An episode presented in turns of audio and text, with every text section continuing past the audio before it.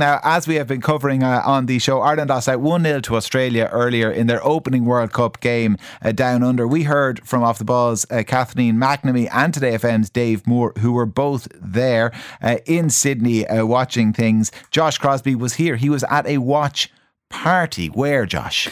Well, I must say, Kieran, for a loss, there's still a great sense of pride and optimism in the air. A number of these watch parties, viewings, screenings, call them what you like, they've been taking place. Everything from a, a TV being set up in a workplace to cinemas. Uh, when I saw friends I know in offices having these watch parties in work, it just reminded me of the old TV being carted into a, a free class in primary school. One of those moments when the country just kind of downs tools for the length of the match, and whether you're a sports fan or not, you're doing it for your country and the, the time off work, of course.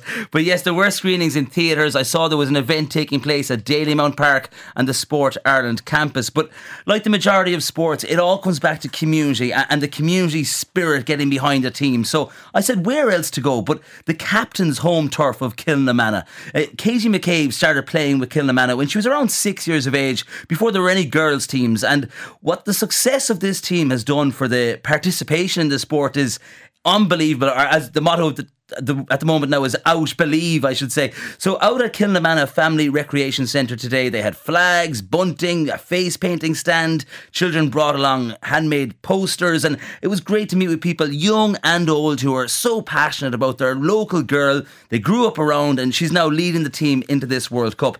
Here are some of the young players and fans from the club who are full of excitement to be following this. First we'll hear from 11 year old Isabel and just in a few short sentences Isabel really sums up the power of reaching this level of sport is having on children her age? My favourite thing about the Irish soccer team is is that it just inspires anyone that they can do anything in the world.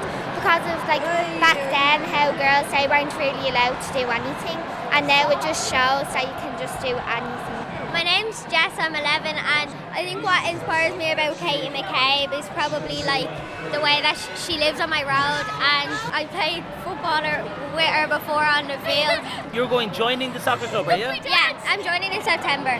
Why? Just because you're seeing how good the Irish team yeah, are? Yeah, she just inspires everybody to play football. Basically, everybody in Kilmanagh plays. And what have you got in your face here today now? Um, Ireland flags. Ireland flags, and it's all for Katie McCabe because she's playing in the World Cup and Ireland are going to win the World Cup and we're going to we're going to get through to the finals at least. What's Katie so good at? What special skills has she got? Do you think? Slide tackling and she's just nice to everyone. And she really puts her body on the line and she really makes sure that she gets the ball. She's good at dribbling and she gets past everyone who she needs to.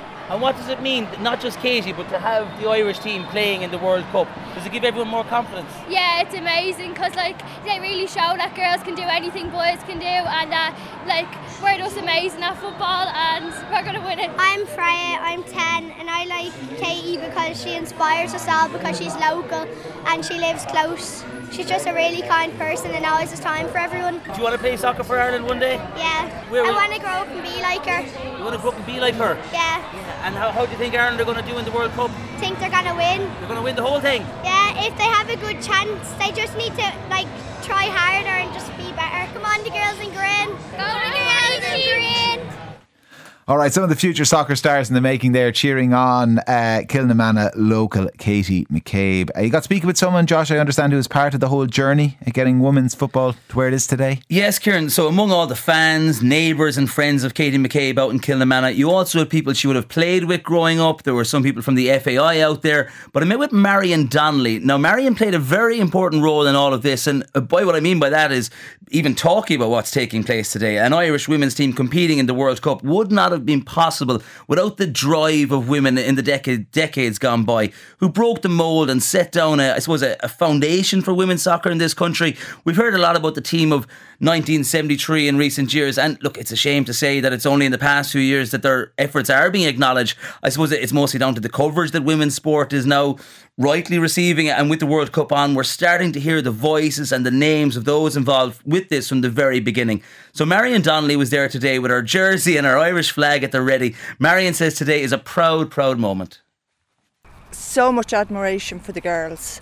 They are just incredible. But it had to start somewhere, and it started with us. what does it mean now to see where it started to where it is today now, over in Sydney at the World Cup? I would give anything to rewind and be there. Absolutely un- unbelievable. It's just a great achievement. Just something that you never thought when you were 17 and playing. And you just never thought that it was going to evolve into this. And that's just the most amazing thing. And why do you think it took so long for women to get the recognition in the sport?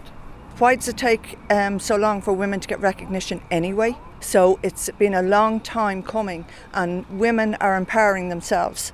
So that's where it is. It's women are taking the power back. And do you feel a sense of pride then that you were part of the beginning of all this? Absolutely unbelievable pride. That's why we're here today. You know, just I, I'm in contact now with the pioneers of 73 and we're linking in all over the country, all over the world. And it's just the most incredible feeling to actually meet up with these people that you haven't seen for 50 years. Now, you've played with a lot of the Dublin players, you know, you would have met them over the years, but the country players, it's now the most amazing feeling meeting up with them and that they were involved in today. And as someone that's played the game on the pitch, how do you think Ireland are going to fare? Do you know something? They're going to play with heart, and heart takes it all. Come on, the girls in green. All right, that's great to hear from uh, Marion Donnelly, who, as you say, Josh, a part of that 1973 team who got the ball rolling, if you pardon the pun. In the first clip, though, we heard from the stars of, well, maybe not the stars of today, the stars of the future, some young girls full of enthusiasm. Mm. We saw this with boxing as well after Katie Taylor and Kellie Harrington um, and others. Is, is there an increase in, in interest and oh, demand? It sure has, Kieran. The secretary of the girls' team at Kilnamanagh was telling me he was only getting calls yesterday of girls wanting to sign up. The club has only today advertised for a new coach. The numbers are going so high. They literally are inundated with calls, in the secretary's own words. But a clear example of how the sport is growing. When Katie McCabe was starting out, she used to play with the boys' teams. And now today, out in Kilnamanagh, there's 17 girls' teams, all the way from under 6 up to under 17s. And with the excitement and the the the clear fanfare I saw from the girls watching the game today, the numbers are only going to grow and grow. But to hear from the guys involved with the club, I met with Eamon Connaughton, who's the child welfare officer and was Katie McCabe's first coach. You'll also hear from head of girls football Damien Power. Eamon says you could always see there was something special with Katie. I had Katie as a six-year-old, first coach working with Katie, and even then she was she's like all these kids now, full of energy, full of enthusiasm, and great skill, natural skill. What was she like when you first came across her, when she first tugged out? You didn't know what to expect until she tugged out and got the ball, and then she was like one of the boys, just mixed in with everybody. Great football skill, great left foot, and she's progressed ever since. It was, it was actually natural ability she had, and it just needed to be brought out, and that's what it did. What's the unique aspect about her, or about her play, that she has this leadership role now?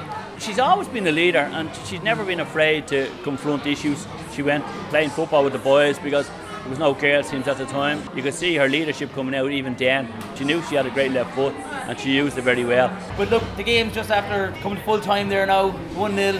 What do you think? What's your review? Yeah, uh, bit of bad. Second half we were unbelievable. We deserved a draw at least out of the game. We had some great moments in the game. Unfortunately, with the penalty, it was a penalty. I was in front of the referee. But I think they'll take great confidence going into the next game. As they, the way they finished, we only need one win and maybe a draw in this group to get over and we're very well capable of doing that. Unlucky, but I think they'll go away with their heads held high. My name is Damien Power. I'm a head of girls football in Kilnamanagh. Numbers have grown, and um, yes, it's been fantastic. It's just a really good community atmosphere. And what does it do for a club to have someone at such a high level in the game? Just grows numbers, it inspires all our kids. It really, really helps the club. We've someone to lean on as well uh, because there's a lot of girls in our older teams going, going into National League football and we're progressing through our clubs. So we can get a voice off uh, Katie, what that pathway is like. At, at today, we just sent out a social media post advertising for new coaches because uh, the level of interest in the last two or three weeks has been crazy. Right, Damien Power and Eamon Connaughton there from Kilnamanagh AFC. Listen, it wasn't to be uh, for the team today, Josh. They lost 1 0 to Australia. It's disappointing, not entirely unexpected, though, for those in the know. You know, Australia were, were bookies' favourites. There's still a lot of enthusiasm about, isn't there? There is, and even though it was not the ideal result, as you said, fans are, I suppose, content with the outcome. The Aussies were favourites going into this game, and the goal did come from a penalty, as we heard Eamon saying there, and what might sound surprising, but they can take confidence from this as they go on. And uh, the party atmosphere around this, there's been a lot of talk about shops and businesses not going all out with their flags and their bunting, and that is disappointing. But I think in the soccer, the football communities in the areas of the country where the players are from, events have been taking place, and there is spirit in the air. If this game would have been on a Friday or with the time difference, if it was later in the day after work, work there would have been larger crowds out, and that certainly didn't quite in the atmosphere out in Katie McCabe's home community of Kilnamanagh. Sandra works at the Family Recreation Centre where the game was being shown, and she says they'll be screening the next Ireland game as well. Very pleased with the turnout today. Very busy. And how did it come about now to decide to put on a big screen like this? And Well, that was the manager's choice. Do you know what I mean? And he said he'll get a screen on and bring all the kids down. So it was great to see them all in. and the whole community, the whole area. The whole community together. is in, all the parents and all. Run out my feet. My feet are sore. I need a cup of cha now. The face painting is going on. The kids are all excited.